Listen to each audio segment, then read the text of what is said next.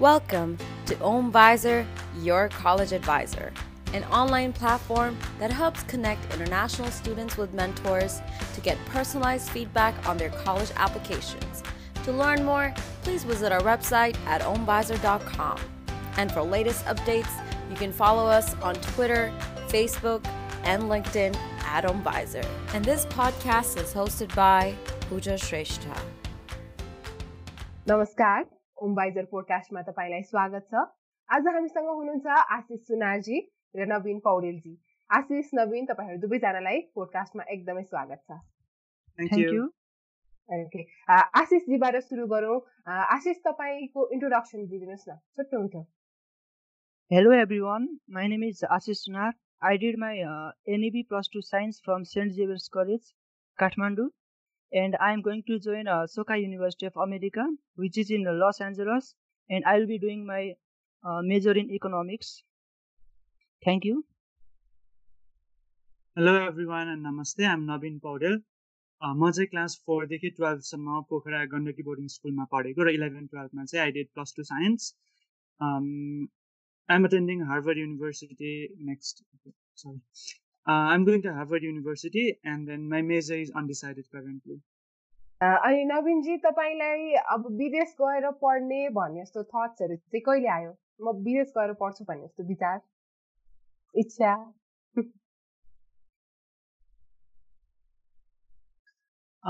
So मलाई चाहिँ विदेश गएर पढ्ने गर्ने भनेर I didn't know anything about it like till grade eight अनि ग्रेड नाइनमा गइसकेपछि चाहिँ एक दिन क्लासमा कुरा हुँदै थियो अनि one of my friends like she told me Naveen त आइभी लिग पड्काउँछ स्यार and like I like what's Ivy League I even know about it अनि आई आस्क हर अनि त्यसपछि चाहिँ like I started no researching about it के कलेजहरूमा जान मिल्ने रहेछ भन्ने कुराहरू।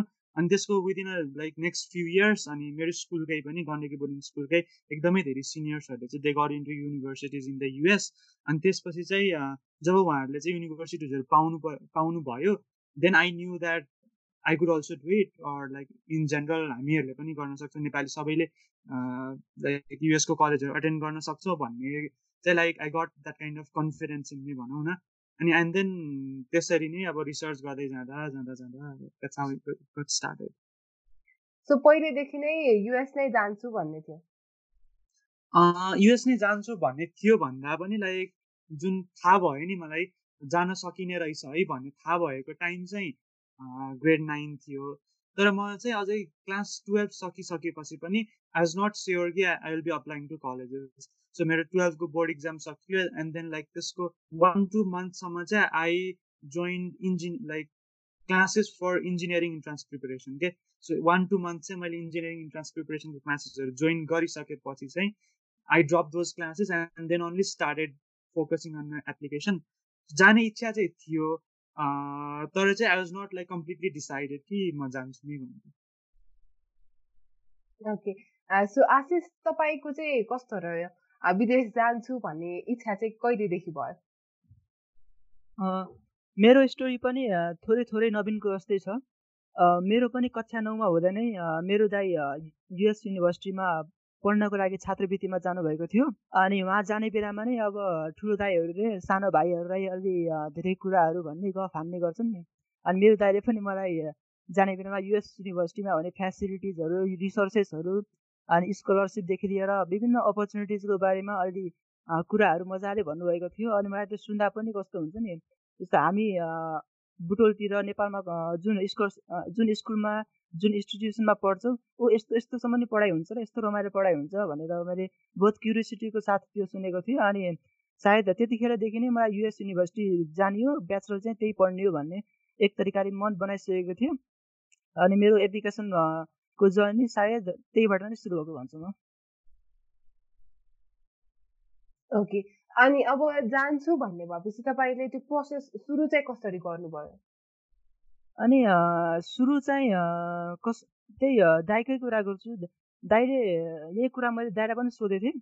अनि दाइले के भन्नुभएको थियो भन्दाखेरि हामी out of the very student अनि विशेष गरी नेपाली स्टुडेन्टहरूले कलेज एप्लिकेसनको बेलामा फेस गर्ने एउटा च्यालेन्ज चाहिँ इङ्ग्लिस ल्याङ्ग्वेजमा अलि अ, दखल राम्रो नहुनु हुन्छ अनि त्यसको लागि चाहिँ अब इङ्ग्लिस फिल्महरू हेर्ने अनि इङ्ग्लिस बुक्सहरू पढेर आफ्नो इङ्ग्लिस ल्याङ्ग्वेजको रिडिङ राइटिङ कम्प्रिहेसन स्किल बिस्तारै बढाउँदै जानुपर्छ भनेर दाइले भन्नुभएको थियो।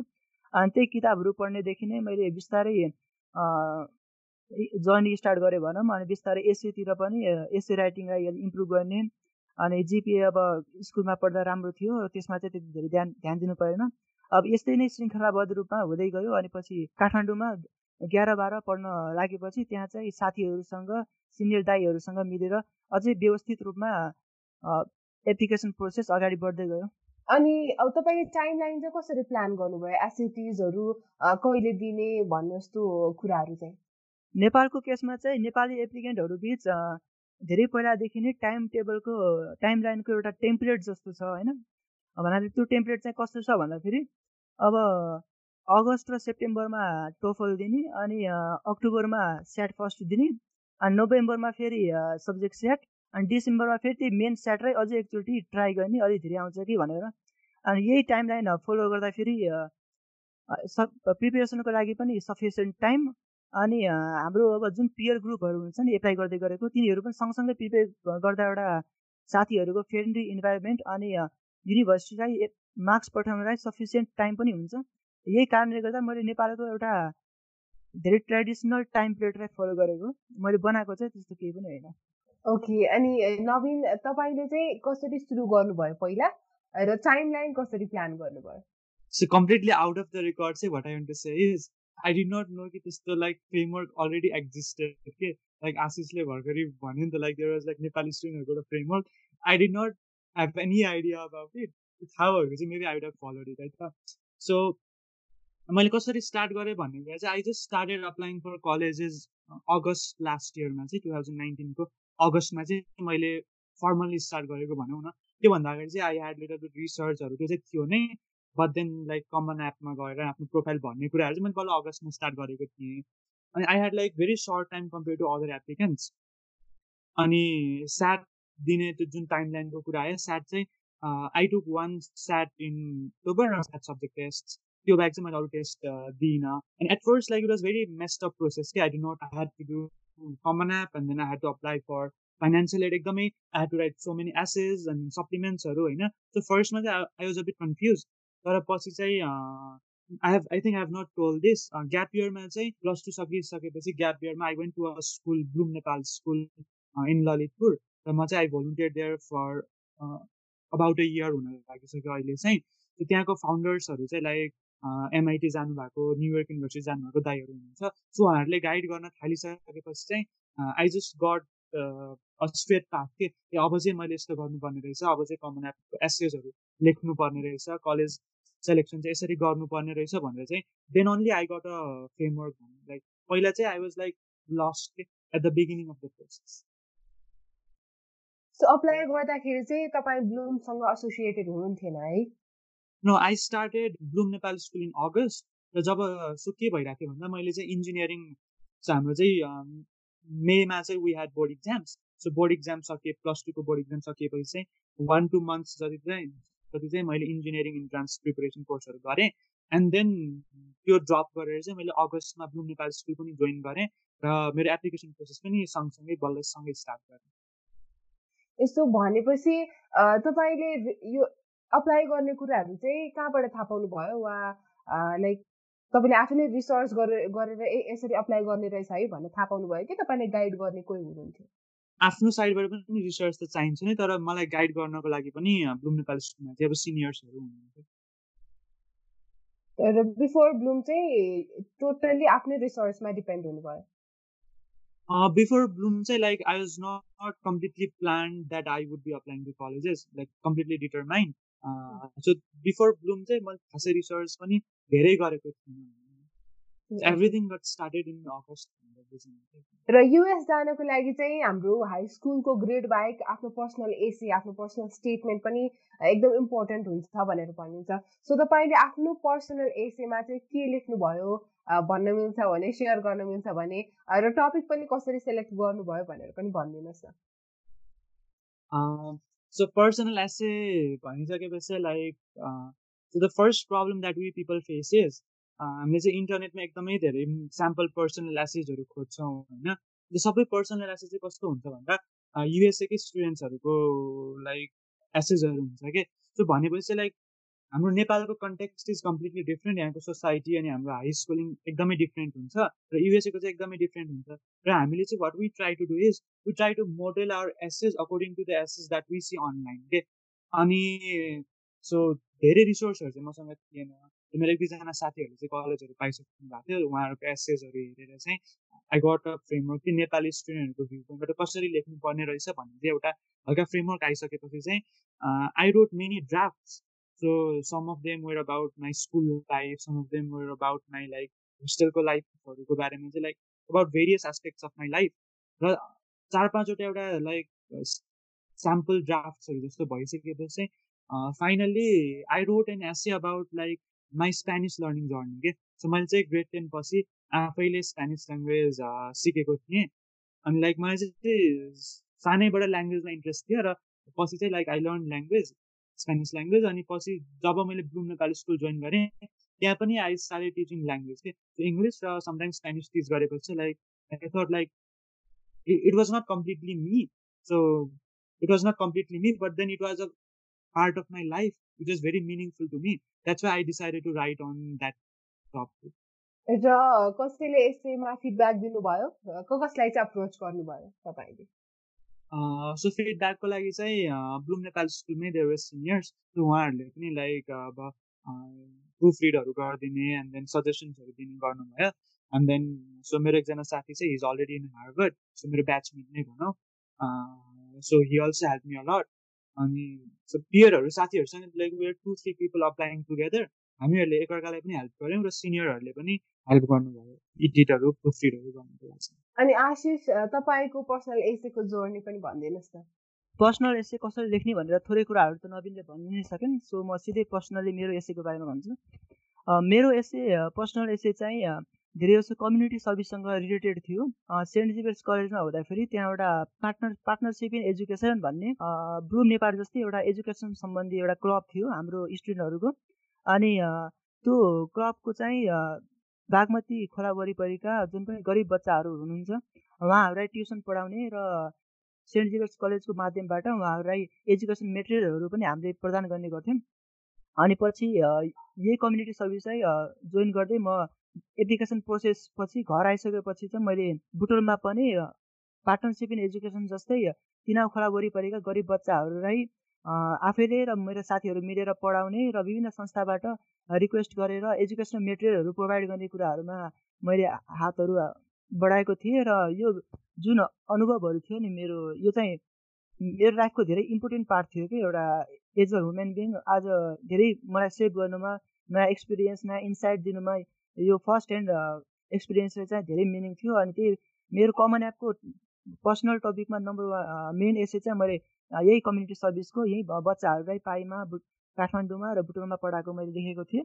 अनि यसबाहेक सप्लिमेन्ट एसेसहरूको भन्नुपर्दा चाहिँ मैले जस्तो अघि नवीनले भनेको थिएँ नेपालको कन्टेक्स्ट देखाउनको लागि र मेरो पर्सनल कन्टेक्स्ट देखाउनको लागि चाहिँ मैले नेपालमै रहेको मेरो पारिवारिक ब्याकग्राउन्डहरू भनौँ नेपालको जातीय विभेदहरू देखेर नेपालमा जुन पनि अहिले हिन्दूहरूको कस्तो छन् हाम्रो ट्रेडिसनल कल्चरल कुराहरू मैले भन्दै अनि पछि हाम्रो फ्यामिली चाहिँ किन क्रिस्टियनिटीतिर गयो यो कुराहरूको साथसाथै अनि दस वर्षको जनयुद्धकालमा as a western part of Nepal अनि बिङ इन तराई रिजन हाम्रो फ्यामिलीले र मैले कस्तो कुराहरू अनुभव गरेँ यही विविध कुराहरूलाई मैले सप्लिमेन्ट एसेसमा उतारेको थिएँ। अनि अर्को कुरा चाहिँ मैले युएसमा गएर पढेपछि त्यो ज्ञानलाई नेपालमा कसरी युज गर्छु भन्ने कुरा पनि मैले एसेजहरूमा यताउति बेला बेलामा भनिरहेको थिएँ कुनै कुनै सप्लिमेन्ट एसेजमा एसेजहरूमा यति नै भनौँ एसएचहरूको कुरामा। र फिडब्याकको लागि चाहिँ कसले अप्रोच गर्नुभयो तपाईँले? फिडब्याकको लागि चाहिँ मैले एप्लाई गर्ने बेलामा युएसएफ नेपालको अपर्च्युनिटी फन्डिङ प्रोग्रामबाट एप्लाई गर्नको लागि छात्रवृत्ति पाएको थिएँ। अनि युएसएफको ओएफ प्रोग्राम चाहिँ कस्तो हुन्छ भन्दाखेरि त्यहाँ तपाईँको पहिल्यैदेखि गाइड गर्नलाई एडभाइजरहरू हुनुहुन्छ। उहाँले तपाईँलाई पुरै एप्लिकेसन जर्नी नै गाइड गरिदिनुहुन्छ र विशेष गरी एसएको लागि भन्नुपर्दा नि हाम्रो एसएलाई उहाँले पढेर राम्ररी फिडब्याक दिएर र पछिमा फलो ब्याक पनि गर्नुहुन्छ र उहाँ एडभाइजरहरू चाहिँ सेरेना म्याम पियानी म्याम र आस्था म्याम हुनुहुन्छ। यसको साथसाथै मेरो अब स्कुलको कलेजको साथीहरू जसले मलाई राम्ररी चिन्नुहुन्छ उहाँहरूलाई पनि मैले एसए दिएर यो एसेमा वास्तवमै मेरो फेस देखेको छ कि नै यस्तो यो यसै बाटोमा हेर्दा भेट्टाउँदाखेरि मेरो म देखिन्थ्यो किनभने अब यो कतिपय लाइनहरू त अलिक क्रिसे टाइपको सुनिन्छ है। त्यही पनि अब साथीहरूलाई भन्दाखेरि त्यस्तै चाहिँ भनिन्छ होइन। अनि साथीहरूलाई अनि कति अब सिनियरहरूलाई पनि पहिला युएस एप्लाई गर्नुभएको सिनियरहरूलाई पनि मैले एप्रोच गरेको थिएँ र सबैजनाले राम्ररी फिडब्याकहरू दिनुभएको थियो। ओके द्याट्स ग्रेट है। र मैले चाहिँ अहिलेसम्म जतिसँग जतिसँग पनि कुराकानी गरेँ यो फिडब्याकको कुरामा चाहिँ सबैको एकदमै डिफ्रेन्ट अप्रोच थियो कि कसैले चाहिँ अब आफ्नो आफ्नो पर्सनल स्टोरी हो आफ्नो पार्ट अफ लाइफ सेयर गर्ने कुरा हो। सो मैले चाहिँ अरूलाई दिइनँ आफ्नो बेस्ट फ्रेन्डहरूलाई आफ्नै क्लोज मेम्बर्सहरूलाई मात्रै दिएँ भन्ने कुरा गर्नुभएको थियो भने कसैले चाहिँ अब जस्तै तपाईँले पनि अरू लाइक एउटा युसेफको अरूलाई पनि प्रिफरेट गर्न दिए भन्नुभएको थियो। सो डिफ्रेन्ट डिफ्रेन्ट भ्युज आएको छ। So there's no right way होइन कसलाई दिने कसलाई नदिने भन्ने विषयमा चाहिँ। र हजुर नवीनजी भन्नुहोस् न। So like adding to that so essay proof read अथवा एडिट गर्ने भनेको चाहिँ I think it's बेसिकल about like editing the language के सो हामी जतिजनालाई प्रुफ रिड गर्न दिए पनि जतिजनाले एडिट गर्न दिए पनि थिम अफ द एसे अथवा जुन त्यो कोर भ्यालु छ नि हाम्रो एसेको आवर ओन रिफ्लेक्सन त्यो चाहिँ like it's remain the same तर अरूले प्रुफ रिड एडिट गरिदिनु भयो भने चाहिँ I think it's just making the picture clear के ऐना पुसे जस्तो मात्रै भनेर बुझ्नुपर्छ जस्तो। हजुर इन्डिड पक्कै पनि। र आशिष तपाईँले अघि आफूले गरेको एक्टिभिटिजहरू पनि भन्नुभयो जसरी तपाईँले स्टुडेन्ट्सहरूलाई हेल्प गरेको थियो भनेर भन्नुभयो। त्यो बाहेक पनि तपाईँले कलेज हुँदा केही एक्स्ट्रा एक्टिभिटिजहरू गर्नुभएको थियो जसले चाहिँ तपाईँलाई पछि गएर कतै एसीहरूमा वा अरू कुनै पनि कार्यमा चाहिँ हेल्प गर्यो? कलेजमा हुँदाखेरि म जसरी मैले भनिसकेँ म नाइन क्लासबाट नै युएस एप्लाई गर्ने भनेर काइन्ड अफ फोकस नै थिएँ। त्यही भएर कलेजको स्टार्टबाट नै म कलेजको म्याथ क्लबहरू र पाइ क्लबहरूमा एक्टिभली लागिरहेको थिएँ र त्यहाँको सबै जुन पनि म्याथ हन्टदेखि लिएर म्याथ ओलम्पियाडहरू ट्रेजर हन्टहरू इभेन्टहरूमा इन्भ एक्टिभली अर्गनाइजर मेम्बरको रूपमा मैले काम गरेको थिएँ र साथसाथै म एघार कक्षाको अन्तिमतिर जाँदाखेरि मेरो कलेजको एकजना दाइले रिसर्च गर्नुभएको थियो र उहाँबाट प्रभावित भएर त्यो कुरा गरेर र आफ्नो पनि एज अ साइन्स स्टुडेन्ट जुन एउटा क्युरियोसिटी हुन्छ नि मलाई पनि केही गर्न मन लाग्छ। म पनि अब खास साइन्स भनेको त घोक्ने होइन अझै केही क्रिएटिभिटी रिसर्च गर्ने पो हो भनेर मैले पनि टिचरहरूसँग लेक्चररहरूसँग एप्रोच गरेर रिसर्चहरूमा अगाडि बढेको थिएँ र यसको साथसाथै अब ओलम्पियाडहरूको लागि पनि मैले प्रिपेयर गरेको थिएँ। तर पछि गएर ओलम्पियाड चाहिँ मैले एपियर गरेन किनकि अरू विविधहरू कारणले गर्दाखेरि। तर मेरो आफ्नै पर्सनल हबी टाइपको अब सानैदेखि गरिरहेको क्विज कम्पिटिसनहरू चेस कम्पिटिसनहरू म काठमाडौँमा हुँदा पनि पार्टिसिपेट गरिराखेको थिएँ र कतिपय ठाउँहरूमा राम्रै रिजल्टहरू फर्स्ट सेकेन्ड पोजिसनहरू मैले पाइरहेको थिएँ र पछि कलेज एप्लिकेसन गर्ने बेलामा यो सबै कुराहरू हाल्दा पनि एउटा डाइभर्सिटीको रूपमा हेर्दाखेरि मलाई एउटा आफैलाई पनि सन्तोष महसुस भएको थियो किनकि एउटा मात्र कुरामा फोकस नभएर विविध कुराहरू गरेको थिएँ अनि सबै कुरामा थोरै थोरै राम्रै रिजल्टहरू आएको थिएँ। अनि सायद मलाई युएस युनिभर्सिटी एडमिसन अफिसरलाई हेर्दा पनि राम्रो लाग्यो होला भन्ने लाग्छ। र Naveen what kind of activities were involve आफ्नो कलेज टाइममा चाहिँ? सो कलेज टाइममा चाहिँ like I think was pretty activity so मेरो एप्लिकेसनमा भनेको लाइक मेरो लाइफकै भनौँ न एप्लिकेसनको भन्दा पनि it's not like it as a part of application but like looking at is looking it as a part of my life मेरो अहिलेसम्मको छ दुईवटा मेन इम्पोर्टेन्ट एक्टिभिटिज भनेको चाहिँ एउटा चाहिँ मोरल युनाइटेड नेसन्स हो र अर्को चाहिँ मैले ब्लु नेपाल स्कुलमा जसरी लाइक टिचिङ गरेँ त्यो चाहिँ मेरो अहिलेसम्मको छ दुईवटा चाहिँ इम्पोर्टेन्ट एक्टिभिटिजहरू छ। सो मोरल युनाइटेड नेसन्समा चाहिँ मैले ग्रेड टेन पछि चाहिँ I participated in a program र त्यसपछि ग्रेड इलेभेन र टुवेल्भमा चाहिँ मैले मेरो स्कुलमा एउटा model United Nations club GBS MN club भनेर चाहिँ like there is no MN before that so म आफैले चाहिँ साथीहरूका लिएर चाहिँ आई फाउन्डेड द क्लब अनि त्यसपछि त्यही क्लबको थ्रुबाट चाहिँ we conducted programs in the school र हामीले चाहिँ पोखरा सिटी लेभलको पनि एउटा एमएन कन्फरेन्स गरेको थियौँ। त्यो चाहिँ एउटा मेरो मेजर एक्टिभिटी थियो। अनि अर्को चाहिँ ब्लुम नेपाल स्कुलमा चाहिँ जसरी मैले एक वर्ष गएर त्यहाँ चाहिँ अब स्टुडेन्टहरूसँग काम गरेँ टिचिङ गरेँ। That was also a very important part किनभने like when I was having interview with my admissions officer. So like she took a great interest in my activity. Okay? So like भर्खरै अब plus two सकेको छ like high school complete गरेको छ so how did you go there what did you do there भन्ने चाहिँ like see took a great interest अनि त्यसको बारेमा पनि like we talk about a lot मेरो एडमिसन्स अफिसरसँग चाहिँ लाइक मेजोरिटी अफ त्यो कन्भर्सेसन नै त्यहाँको एक्सपिरियन्सको बारेमा थियो कि that is also very important part of नि त्यो बाहेक चाहिँ मैले रेड क्रसको प्रोग्रामहरू स्कुलमा पार्टिसिपेट गरेको थिएँ। त्यसपछि सिएमसी करियर क्विजमा पनि नेसनल राउन्डमा क्वार्टर फाइनल्समा पुगेको थिएँ and then lots of activities like football cricket टुर्नामेन्टहरू अर्गनाइज गर्नेदेखि लिएर एस्ट्रोफिजिक्स क्लबहरू एन्ड देन लाइक एस्ट्रोफिजिक्स ओलम्पियाडको पनि लाइक नेसनल राउन्डमा चाहिँ म सेलेक्ट भएको। नेसनल राउन्डसम्म चाहिँ क्लोज क्याम्पससम्म चाहिँ क्लोज क्याम्पसम्म पुगेको थिएँ। But then due to some reasons had drop it so like एकदमै धेरै भराइटी अफ एक्टिभिटिजहरू चाहिँ लाइक योमा छ ओके सच इन्टेलिजेन्ट एन्ड एकदम एक्टिभ पिपल है। तपाईँहरू चाहिँ एकदम द्याट्स अमेजिङ र अघि आशिषजीले चाहिँ स्कलरसिप युसेफको स्कलरसिपबाट अप्लाई गर्नु अप्लाई गरेको भन्नुभएको थियो। र नवीनजी तपाईँले चाहिँ स्कलरसिप र फाइनेन्सियल एडहरू चाहिँ कसरी खोज्नुभयो? So I think uh, whenever like we Nepalese students um, apply to colleges, the first thing that we look at is like, can we get sufficient financial aid or not? So हामीले चाहिँ sufficient financial aid पाउँछौँ कि नै भन्ने कुराहरू चाहिँ फर्स्टमा हेर्छौँ त्यसपछि एकाडेमिक्स त हेरि नै हाल्छौँ सो मैले चाहिँ अब त्यो फाइनेन्सियल एडहरू सर्च गर्ने बेलामा चाहिँ अब वेबसाइट्सहरू छ जस्तै अब निच एनआइसिएच निच डट कम अनि त्यसपछि कलेज कन्फरेन्सहरूको चाहिँ लाइक त्यो च्याट्सहरू अनि साथीहरूसँग चाहिँ रिसोर्सेसहरू जस्तै पिडिएफ फाइल्सहरू हुन्छ नि त कम्पाइल गरेर बनाएको this colleges provide this much of financial aid to students भनेर। त्यो सबै रिसोर्सेसहरू चाहिँ स्टडी अनि त्यो स्टडी गरिसकेपछि चाहिँ मेरो सिनियरहरूसँग कुरा गर्ने अनि सँगै अप्लाई गरेको साथीहरूसँग डिस्कसनहरू गरेर चाहिँ I came up with a list अनि त्यही लिस्टकै कलेजहरूमा चाहिँ अप्लाई गरेको। I think what I want to focus here is the most important thing होइन applying to college is research के जति बढी रिसर्च गर्नुभयो जति धेरै कलेजेसहरूको बारेमा सर्च गर्नुभयो and then many websites, you know, जति धेरै भिजिट गर्नुभयो get like more options and more opportunities. Uh, so I think research was the key for me. आशिष तपाईँको पनि अलिकति एक्सपिरियन्स सुनाइदिनुहोस् न यो पाटोमा नवीनले भर्खरै भनिहाले इन्फेसिस गरिरहेको छ रिसर्च भन्ने अनि मैले पनि अब रिसर्च नै इन्फेसिस गर्छु यो जति भने पनि कम हुन्छ जस्तो लाग्छ। रिसर्च चाहिँ one of the most important part of college education नै हो। अनि फाइनेन्सियल एड र स्कलरसिपको बारेमा भन्नुपर्दा अब नवीनले भने चाहिँ कलेजको वेबसाइटमा गएर नै एड फाइनेन्सियल एड डिपा को नोट सूचनाहरू भने नोटिसहरू हुने ठाउँमा गएर कतिको स्कलरसिप दिन्छ भन्ने कुराहरू त्यहीँबाट रिसर्च गर्ने हो।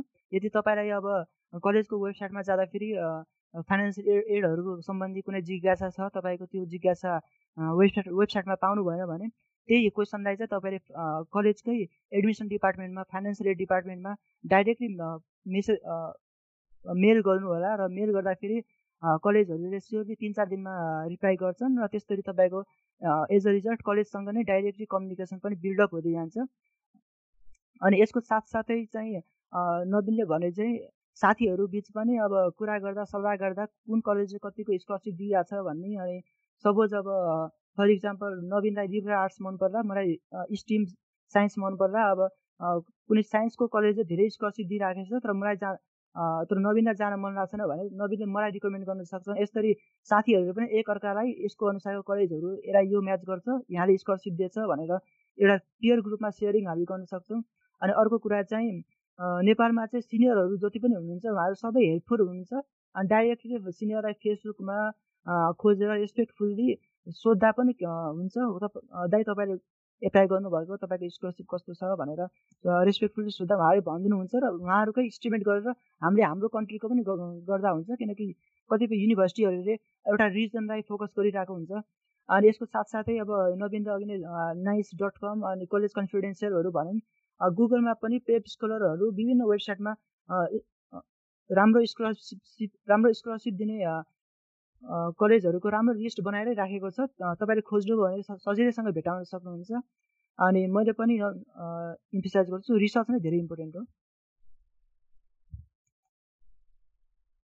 ओके।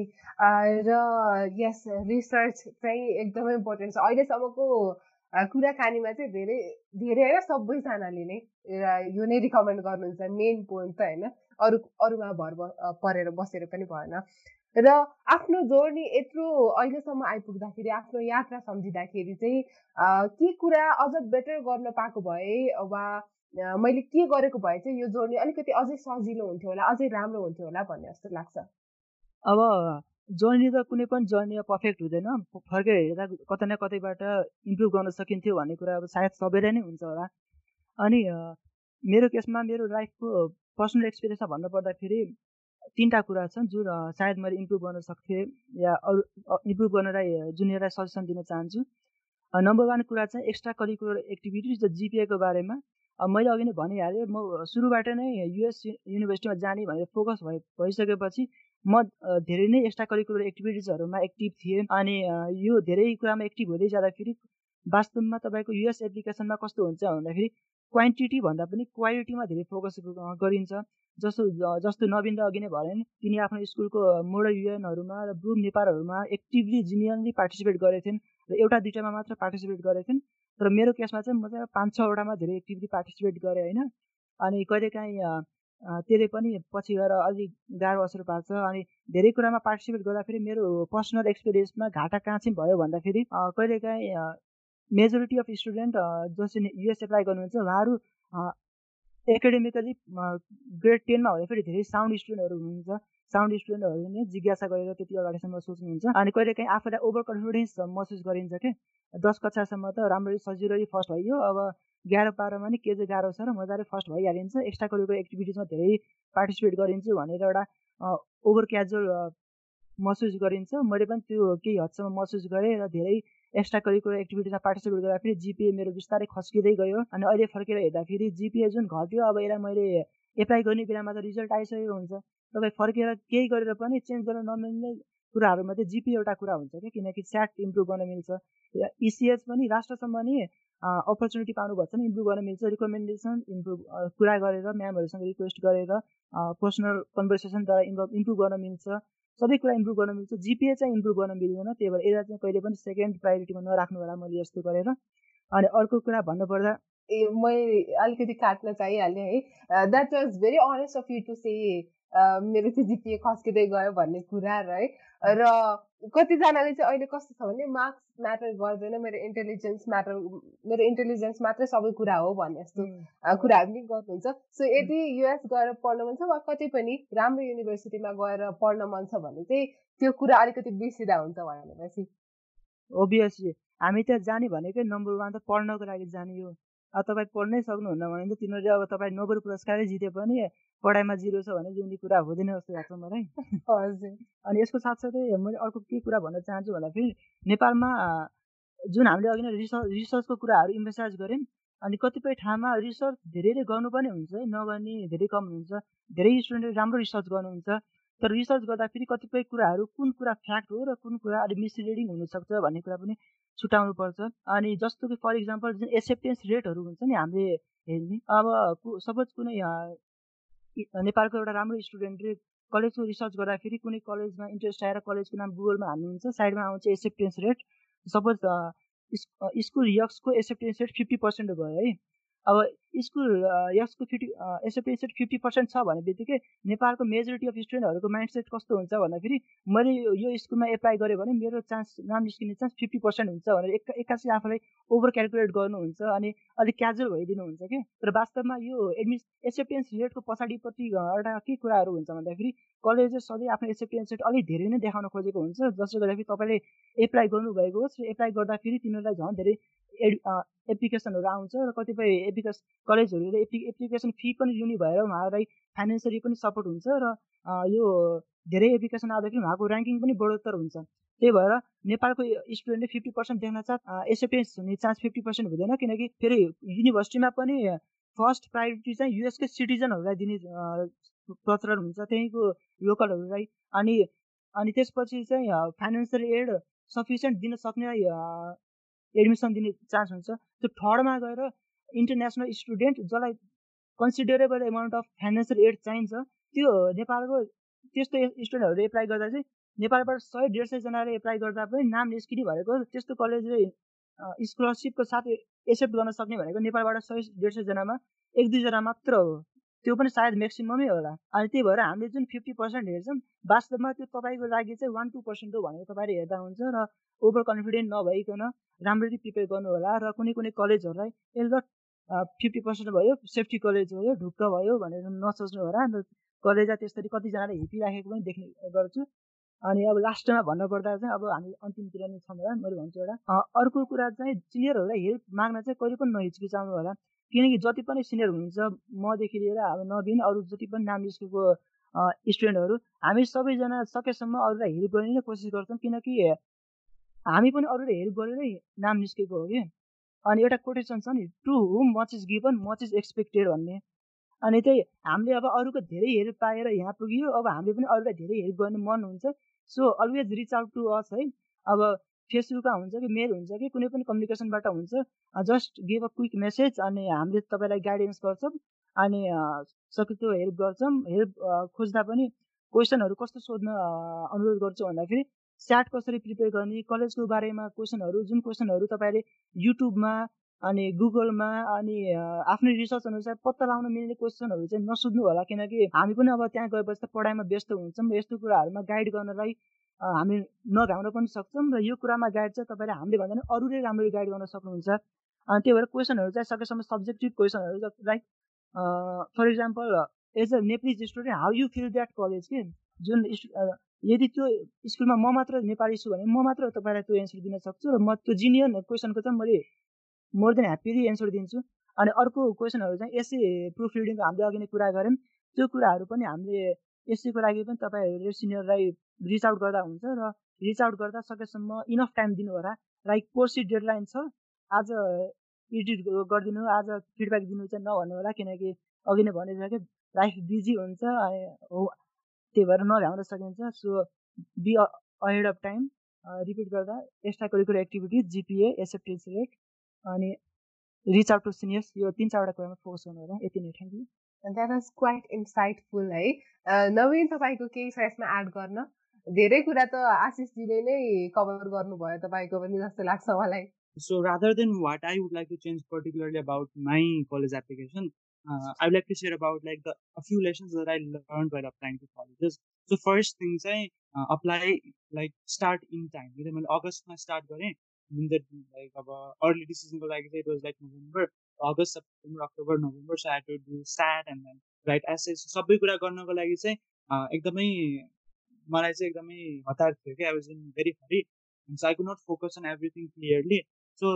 टाइममा स्टार्ट गर्नु भनेको चाहिँ पहिल्यै प्लान गरेर जसरी चाहिँ आशिषले अघि नै अगाडि नै भनिसके हुन्छ नि like there is a framework follow that टाइपको कुराहरू चाहिँ सुरुबाटै स्टार्ट गऱ्यो भने चाहिँ like enough time to do everything so what happen to me was because I did not have enough time to write supplements I did not apply to so many colleges के आफूले मन apply गर्न मन लागे कति धेरै कलेजहरूलाई चाहिँ सप्लिमेन्ट्सहरू लेख्ने टाइम नपुगेर के अरू कुरा होइन कि सप्लिमेन्टल एसेसहरू टाइम लेख्ने टाइम नपुगेर चाहिँ I have to drop the idea applying to those colleges so time start गर्नु चाहिँ भेरी इम्पोर्टेन्ट अनि what has like reach out to seniors that is another thing which is missing from my side so मैले चाहिँ I did not reach out to many seniors I just had one or two people and then of course I ask them तर जति धेरै reach out गरियो त्यति धेरै चाहिँ I think will learn more so that was the second thing that I learn अनि अर्को कुरा चाहिँ लाइक जुन मैले अघि नै भने research more that it also comes here होइन? So those are the three things that I learn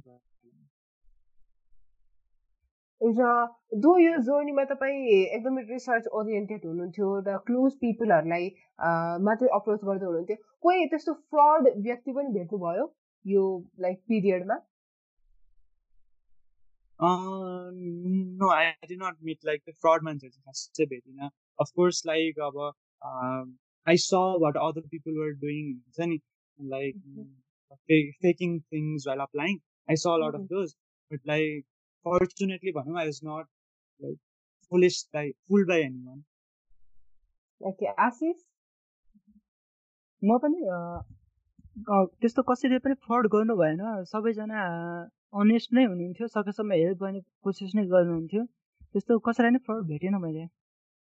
okay that's great है र लुक्स लाइक हजुर नवीन।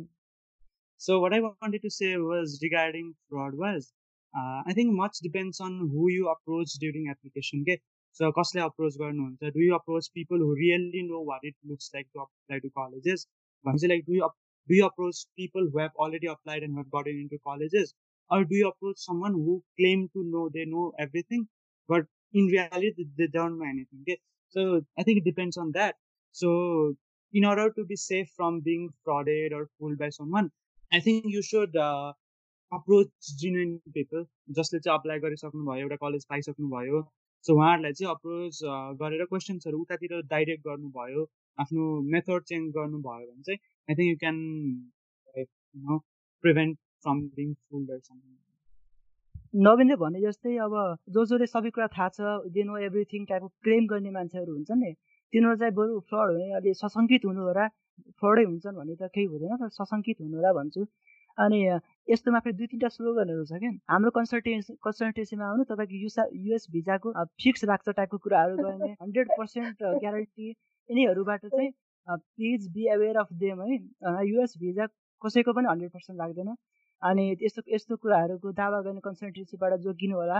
अनि कतिपय कन्सल्टेन्सीहरूले पासपोर्टहरू माग्ने लाइक पासपोर्ट मागेर त्यो तपाईँ कन्सल्टेन्सीसँग लाग राखि राखेर तपाईँलाई पछि अप्ठ्यारोमा पुर्याउन सक्ने पनि अवस्था धेरै क्रिएट हुन्छ।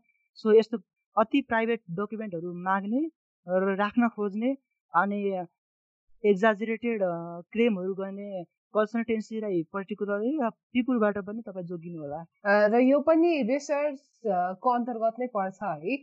र yes to those were listening please यो इम्फोसाइज गरेर जति इम्फोसाइज गरे नपुग्ने कुरा हो कि यो रिसर्च गरौँ भन्ने कुरा चाहिँ आउँदाखेरि आफ्नो एकदमै यो चाहिँ मेरो एकदम लोएस्ट पोइन्ट थियो म झन्नै हार खाइसकेको थिएँ यो पोइन्टमा गएर भन्ने त्यस्तो कुनै पोइन्ट छ आशिष I think that very much relates to me. किनभने there is not a single point there but there is like so many points जति बेला चाहिँ I was feeling very low कि like I think I cannot get into good colleges मैले त पाउँदिनँ होला something like I think I'm not I've not done enough just the feel हुन्छ एकदमै धेरै पोइन्ट्सहरू थियो। The first one was like when I started late है त मैले चाहिँ अगस्तमा स्टार्ट गरिसकेपछि चाहिँ अक्टोबरमा चाहिँ I had to take SAT test when I check the website it's set like all the seats are pack so like अब दुईवटा डेट मात्रै बाँकी थियो अरू लाइक तिनवटा डेट जति बाँकी थियो।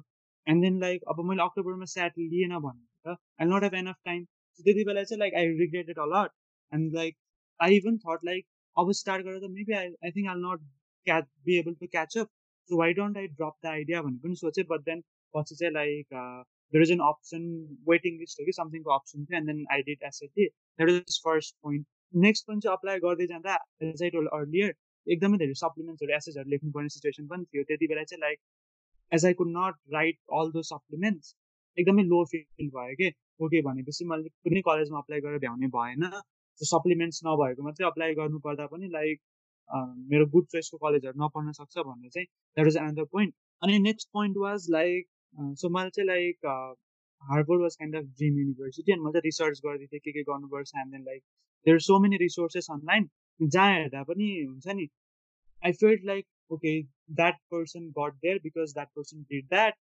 भनेपछि but I have not done like him or her so I think what have done is not enough भनेर चाहिँ एकदमै लो फिल हुने के there was a point where I was about to drop the idea of even applying to Harvard अरू कलेजहरूको पनि supplement थियो Harvard also have supplement अनि मैले चाहिँ हार्वर्डको पनि सप्लिमेन्ट छ सो यो यो पनि म लेख्दिनँ होला भन्ने चाहिँ I was nearly dropping it तर मेरो साथीले चाहिँ हुज अलरेडी द्याट ऊ चाहिँ त्यति बेला लकिली नेपाल आएको थियो then he help me a lot so त्यो लो पोइन्ट चाहिँ help me get out of it अनि नेक्स्ट वाज डिसिजनहरू आउने टाइममा के सो डिसिजनहरू आउने बेलामा चाहिँ आई फिल भेरी लो किनभने कति धेरै कलेजहरूको डिसिजन आइसकेको थियो।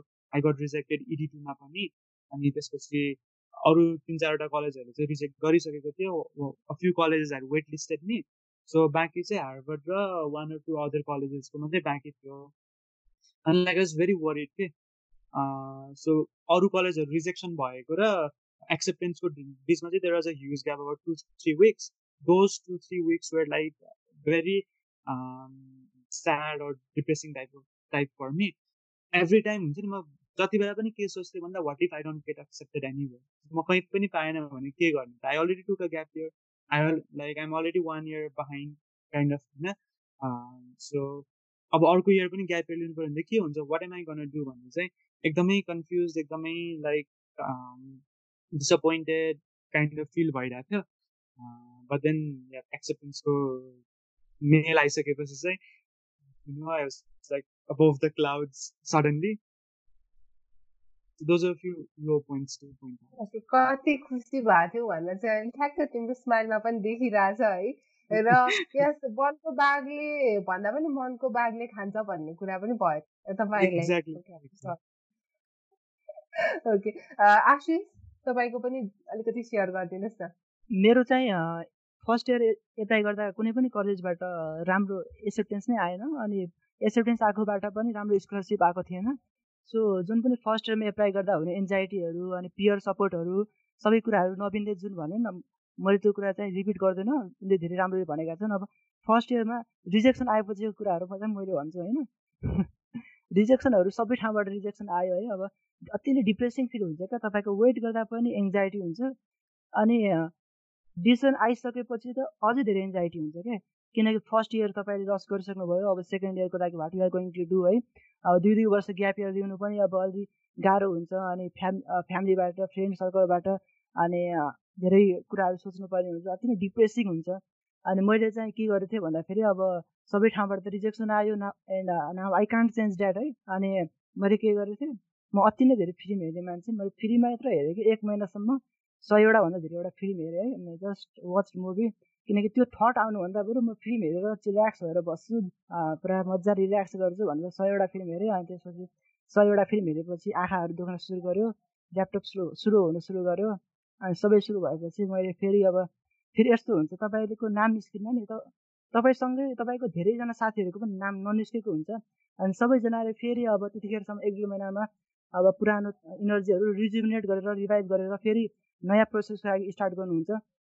अनि मैले यो कुरा चाहिँ विशेष गरी जो पनि फर्स्ट टाइममा नाम निस्किनु निकाल्न सक्नु भएन जसको निस्किएन उहाँहरूलाई भन्न चाहन् चाहन्छु कि फर्स्ट इयरमा एप्लाई गर्दा एन्जाइटी सबैलाई हुन्छ रिजेक्सन सबैको आउँछ सबैको सबै ठाउँबाट पनि आउनु धेरैको सबै ठाउँबाट आउन सक्छ। त्यही भएर नआत्तिनुहोस् इट्स भेरी नर्मल सबैलाई हुन्छ तपाईँलाई पनि भइरहेछ। त्यही हो अब यो कुरालाई एक डेढ महिनापछि कटेर फेरि तपाईँको यदि युएस नै एप्लाई गर्ने सोच छ भने फेरि I wish start very properly है पहिलाको मिस्टेकहरू राम्ररी सम्झिनुहोस्। फर इक्जाम्पल मेरो मिस्टेक के थियो? मेरो जिपिए कम थियो। मैले इडिट कलेजहरू धेरै एप्लाई गरेको थिएँ। अब जिपिए कम भएपछि इडिट कलेजहरूमा नाम निस्किन्न भने first reason so next year apply गर्दा मैले इडिट कलेज कुनै पनि एप्लाई गरेन। सबै राम्रो राम्रो कलेजहरू एप्लाई गरेँ। तर इडिट बाहेक अलिक तल ऱ्याङ्कको एक्सेप्टेन्स बढी भएको जसमा मेरो विथ जी नो जिपिए पनि मेरो एक्सेप्ट हुने चान्स होस्। किनकि बिना जिपे गरिदिन्छु भन्ने त्यो इगो चाहिँ राख्नुहुन्न क्या। किनकि लङ लास्टमा इगोले मान्छेलाई धेरै घाटा गर्छ होइन। दुई इयरलाई दस पनि गर्नु हुँदैन। अनि अहिले जस जसको पनि नाम निस्केको छैन उहाँलाई अर्को कुरा के भन्न चाहन्छु भन्दाखेरि यो इयर धेरै जसो साथीहरूको इडिट कलेजहरूमा लिगहरूमा नाम निस्केको छ नि। अब धेरै जसो साथीहरूसँग म पनि साथी छु र रिजेक्सन पाउने बेलामा त म पनि उहाँहरूसँगै रिजेक्सन पाइरहेको थिएँ अनि सबैजनाको हाम्रो हामी सबैजना एनजिओस थियौँ अनि अहिले सबै राम्रो कलेज पाएको साथीहरूले पनि जुन कलेज पाए पनि जान्छु यार आशिष जति पैसा तिरे पनि जान्छु भन्ने त्यहाँको फिलिङ हुन्थ्यो क्या त्यो आइबी लिग इलिट कलेज भनेको जुन भूत हुन्छ नि त्यो त कहाँ जान्छ कहाँ जान्छ? जस्ट पाए हुन्थ्यो भन्ने हुन्छ। त्यही भएर यस्तो फिलिङहरू तपाईँलाई पनि भएछ भने इट्स भेरी नर्मल अर्को साल तपाईँले राम्रो रिसर्च गर्नु स्टार्ट फ्रम दि फ्रेस साथीहरू जोसँग टचमा हुनुहुन्छ सबैसँग टचमा बसिराख्नु। अनि मिलेर फेरि एप्लाई गर्नु त्यही नै हो। अब do not be hopeless do not feel depress दुःख लाग्छ तर दुःखबाट फर्केर आउनुहोस् एक्सेप्ट हुन सक्नुहुन्छ। नभए पनि केही छैन जिन्दगी लामो छ कहीँ न कहीँबाट मिलिहाल्छ। हजुर पक्कै पनि। र तपाईँहरूले युएस बाहेक अरू कन्ट्रिजहरूमा चाहिँ अप्लाई गर्नुभएको थियो कि थिएन?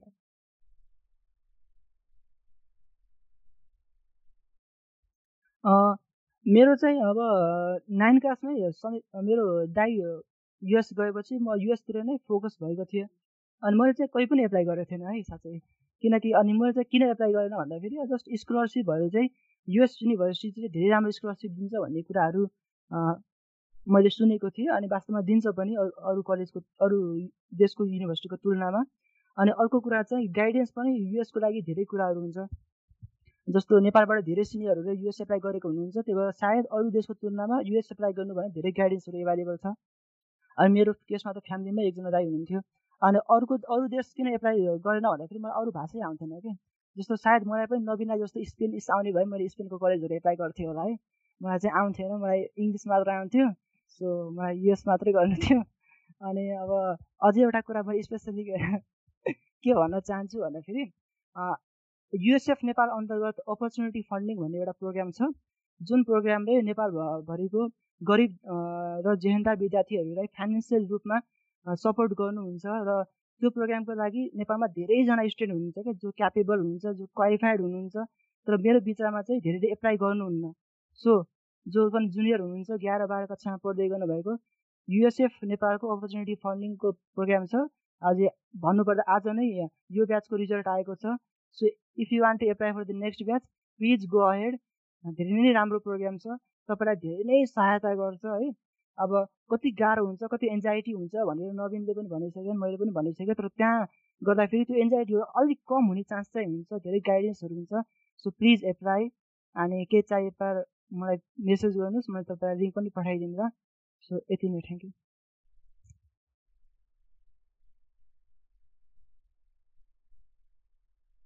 Naveen? Uh, uh, so regarding the question, if I apply to any other countries, uh, no, I did not apply. किनभने त्यो जुन अरू कन्ट्रीहरूको जुन एजुकेसन सिस्टमको जुन चाम छ नि it was not like as good as that of US के युएस कलेजको जुन सिस्टम छ लाइक त्यहाँको लिबरल आर्ट्स एजुकेसनहरू स्कलरसिप अपर्च्युनिटी सबै हेरेर चाहिँ like I did not even look at opportunities के in other countries because I was already happy with what I got जुन त्यहाँको अपर्च्युनिटिजहरू जुन त्यहाँ देखेको थिएँ नि मैले I is already happy those opportunities I so I did not think about okay हामी चाहिँ अन्तिम अन्तिममा आइपुगिसकेका छौँ। एकदमै रमाइलो भयो तपाईँहरूसँग कुराकानी गर्न। र अब अन्तिम प्रश्न मेरो भनेको चाहिँ तपाईँ प्रश्न भन्दा पनि यदि तपाईँहरू कसैलाई सम्झिन चाहनुहुन्छ स्पेसल्ली भन्ने कुरा हो। सो तपाईँहरूको जर्नीमा एकदमै हेल्पफुल हुनुभएको व्यक्ति वा कोही पनि साथी फ्यामिली मेम्बर्स कोही पनि तपाईँ सम्झिन चाहनुहुन्छ? Special mention as in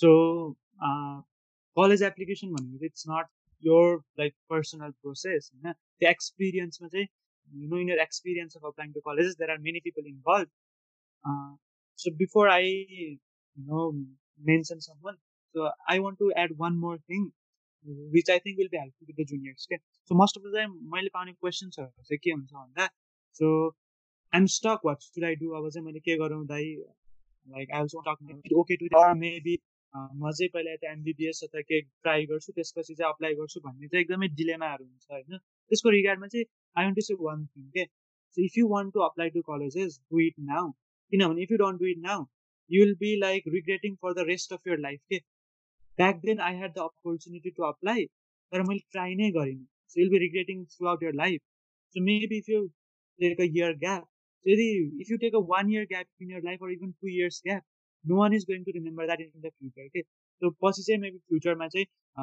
so Ashish I think you study economics एकदमै फेमस इकोनोमिक्स भयो भने चाहिँ सो उसले चाहिँ कति इयर्स ग्याप लिएकोले दुई वर्ष कि एक वर्ष? No one will ask like that के that does not matter in the long run एक वर्ष दुई वर्ष ग्याप लिएरै भए पनि लाइक ट्राई फर इट अनि नेपालमा भएको अपर्च्युनिटिजहरू they will always be there होइन? दुई वर्ष ग्यापपछि पनि you can like come back and then work for them so सात आठ वर्षपछि आइयुएममा नाम निकालेको रिकर्डहरू त छ भने two years is not a big deal so if you want apply to colleges make it your first priority के त्यसरी प्रायोरिटी बनाएर अगाडि बढ्यो भने चाहिँ surely get success so when it comes to people help me a lot so फर्स्टमा चाहिँ I want to remember my seniors at Bloom Nepal school so हाम्रो चन्दन दाई Ram Rijal दाईहरू so they went to MIT and NYU so उहाँहरूले चाहिँ एकदमै help गर्नु I to remember them त्यसपछि I also want to remember my friend Prabidhik is already in Harvard he help me a lot during this journey so उसले नै हो मलाई चाहिँ अप्लाई गर तिमीले चाहिँ like drop your idea of engineering अहिलेको लागि त्यो ड्रप गरिदेऊ then take a gap year then apply भनेर चाहिँ उसले नै हो मलाई सुरुमा चाहिँ मोटिभेट गरेको चाहिँ।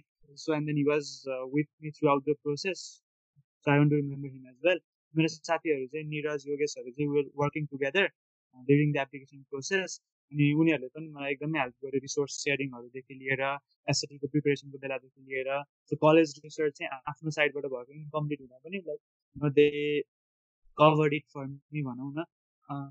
So I might forget few names किनभने like there lot of people who help me होइन? But then like these are the people were were always around help गरेको मान्छे चाहिँ अब युएस युनिभर्सिटीको जुन एप्लिकेसन प्रोसेस हुन्छ त्यो अति नै च्यालेन्जिङ र डन्टिङ हुन्छ भने त अब सबैलाई थाहा नै होला। त्यही भएर यसमा धेरै धेरै धेरैजना मान्छेहरूको हेल्प हुन्छ र एक्लै त पोसिबल नै हुँदैन टाइपको लाग्छ कि त्यति च्यालेन्जिङ हुन्छ होइन। अनि मैले पनि विशेष गरी सम्झिन पर्दाखेरि अघि नै मैले भनिसकेँ युएसएफ नेपाल अन्तर्गतको अपर्च्युनिटी फन्डिङ को हाम्रो एडभाइजर म्यामहरू हुनुहुन्थ्यो। मैले नाम लिनै पर्ने Selina ma'am Priyani ma'am Astha ma'am उहाँहरू अति नै गाइड गर्नुभएको थियो होइन। किनकि अति नै एङ्जाइटी हुन्छ तपाईँको रिजल्ट आउँछ नराम्रो मार्क्स आउँछ त्यही पनि तपाईँलाई एउटा काउन्सिलिङ टाइपको हुन्छ नि। एउटा मेन्टली च्यालेन्ज हुँदा पनि तपाईँ तिमीले सक्छौ तिमीले गर्न सक्छौ गो फर इट अहिले नै हरेस खाने होइन जाऊ गर ढुक्क भाउ तिमीले सक्छौ हामीले यस्तो रिजल्ट पहिला पनि देखेको you are not the first one you want be the last one go for it भन्ने टाइपको कुराहरू गर्नुभएको थियो। अनि उहाँको साथसाथै फेरि अपर्च्युनिटी फन्डमा पा पाउँदाखेरि म लगायत अरू तेह्रजना साथीहरू साथीहरू हुनुहुन्थ्यो। अनि हामी चौधजना चाहिँ रेगुलर भेट्ने कहिलेकाहीँ फिल्म हेर्न जाने कहिलेकाहीँ रेस्टुरेन्टमा खाना खाने कहिलेकाहीँ पार्कमा घुम्न जाने यस्तो कुराहरूले पनि रिफ्रेसनल रिफ्रेसमेन्ट कुराहरूले पनि सबैजनाको एउटा हात छ कि है। अब त्यत्रो धेरैको नाम छ। नाम भन्दै जाँदा तपाईँको अडियन्सहरूलाई बोर लागेर टाइम सकिएर अनि यहाँहरू सबैजनाको हेल्प हुन्छ। अनि धेरैजना साथीहरू अब सानैबाट चिन्दै आएको साथीहरूलाई पनि मैले कोही कोही यसै पठाएको थिएँ उहाँहरू पनि धेरै धेरै हेल्प गर्नुभएको छ। अनि मैले अघि नै भने भनिसकेँ नियमले पनि भनेको छन् रिच आउट टु सिनियर्स है। सिनियर्स पनि यति धेरै हेल्प गर्नुपर्छ नि होइन। ओएफभित्रको सिनियर्सहरू ओएफ बाहिरको सिनियर्सहरू एभ्री वान के? मैले चाहिँ साथी र सिनियरको नाम किन लिएको छैन भन्दाखेरि कसैको नाम नछुटोस् भनेर होइन। कसैको त कसैको छुटिहाल्छ। त्यही भएर अपर्च्युनिटी फन्डिङ प्रोग्राम साथीहरू र सिनियर्सहरू।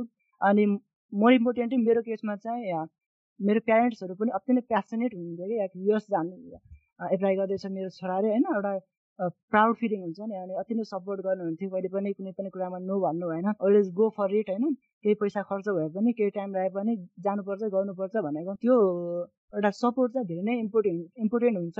र मैले यो प्रोग्राम मार्फत जुनियर्स स्टुडेन्ट्सलाई मात्र होइन प्यारेन्ट्सलाई पनि के भन्न चाहन्छु भन्दाखेरि प्यारेन्ट्सहरूलाई पनि अब सुनिराखेकोलाई कतिपयलाई आफ्नो छोराछोरीको नाम निस्कोस् भन्ने हुन्छ होला होइन? सबैलाई हुन्छ स्कलरसिपमा नाम निस्कोस् भन्ने हुन्छ। त मैले के भन्न चाहन्छु भन्दाखेरि त्यो प्रोग्राम धेरै लामो प्रोग्राम हो। प्रोग्रामको बेलामा कुनै कुनै टेस्टमा थोरै मार्क्स आउन सक्छ नो प्रोग्राम। रिजल्ट अझै सकेको सकेको छैन। अनि एसए नराम्रो हुनसक्छ जिपिए कम हुनसक्छ तपाईँको छोराछोरी तपाईँले भने जस्तो पर्फर्मेन्स नगरिरहेको हुनसक्छ। लास्टमा गएर फर्स्ट इयरमै नाम ननिस्किन पनि सक्छ। तर त्यतिखेर पनि तिनीहरूलाई धेरै नकराउनुहोस् धेरै डिप्रेस हुने टाइपको त केही गरिदिनुहोस् त खत्तम भइस् बिग्रिस् काठमाडौँ गएर बिग्रेर आइस् भन्ने टाइपको कुराहरू नगर्नु अलवेज किप सपोर्टिङ देम है किनकि त्यो कुरा अति नै इम्पोर्टेन्ट हो र तपाईँहरू त्यतिखेर इम्पो सपोर्ट गर्नु भएन भने धेरै गाह्रो हुनसक्छ। सो म यति नै भन्न चाहन्छु। Thank you so much for sharing your experiences है निकै रमाइलो भयो कुराकानी गर्न। र निकै इन्साइटफुल पनि रह्यो आजको कुराकानी चाहिँ। र यस थ्याङ्क यू सो मच हाम्रो लागि समय निकालिदिनु भयो ओमबाइजर पोडकास्ट आफ्नो समय दिनुभयो। तपाईँको अगाडि जे जस्तो पनि तपाईँहरूले सपना बुन्नु भएको छ सपना बोक्नु भएको छ यो गर्छु भन्ने अठोट छ तपाईँहरूको सबै पुरा होस् भन्ने चाहिँ हाम्रो कामना छ। थ्याङ्क यू सो मच फेरि पनि। Thank you for the opportunity to speak a few words यहाँ आज आमन्त्रण गरेर हामीलाई आफ्ना केही शब्दहरू बोल्ने मौका दिनुभयो त्यसलाई धेरै धेरै धन्यवाद दिन्छु। म सोच्ने पनि गर्थेँ कहिलेकाहीँ बोल्ने चान्स भए पनि यस्तो यस्तो कुरा भन्छु भनेर सोचेको थिएँ आज भन्न बोल्न पाएँ त्यसलाई धेरै धेरै धेरै धन्यवाद दिन्छु। ओके र लास्टमा भनेको चाहिँ I'm so like amaze by आशिषको vocabulary है नेपाली पनि के अघि सशङ्कित पनि भन्दै थियो होइन। कस्तो मजाले त्यो शब्दहरू आउने के सो द्याट्स ग्रेट है। र यस thank you so much Thank you so much for listening in on our OwnVisor podcast. We hope you learned something from it. To connect with mentors that can help with your college applications, please visit our website at ownvisor.com. And to learn more, you can follow us on Twitter, Facebook, and LinkedIn at OwnVisor.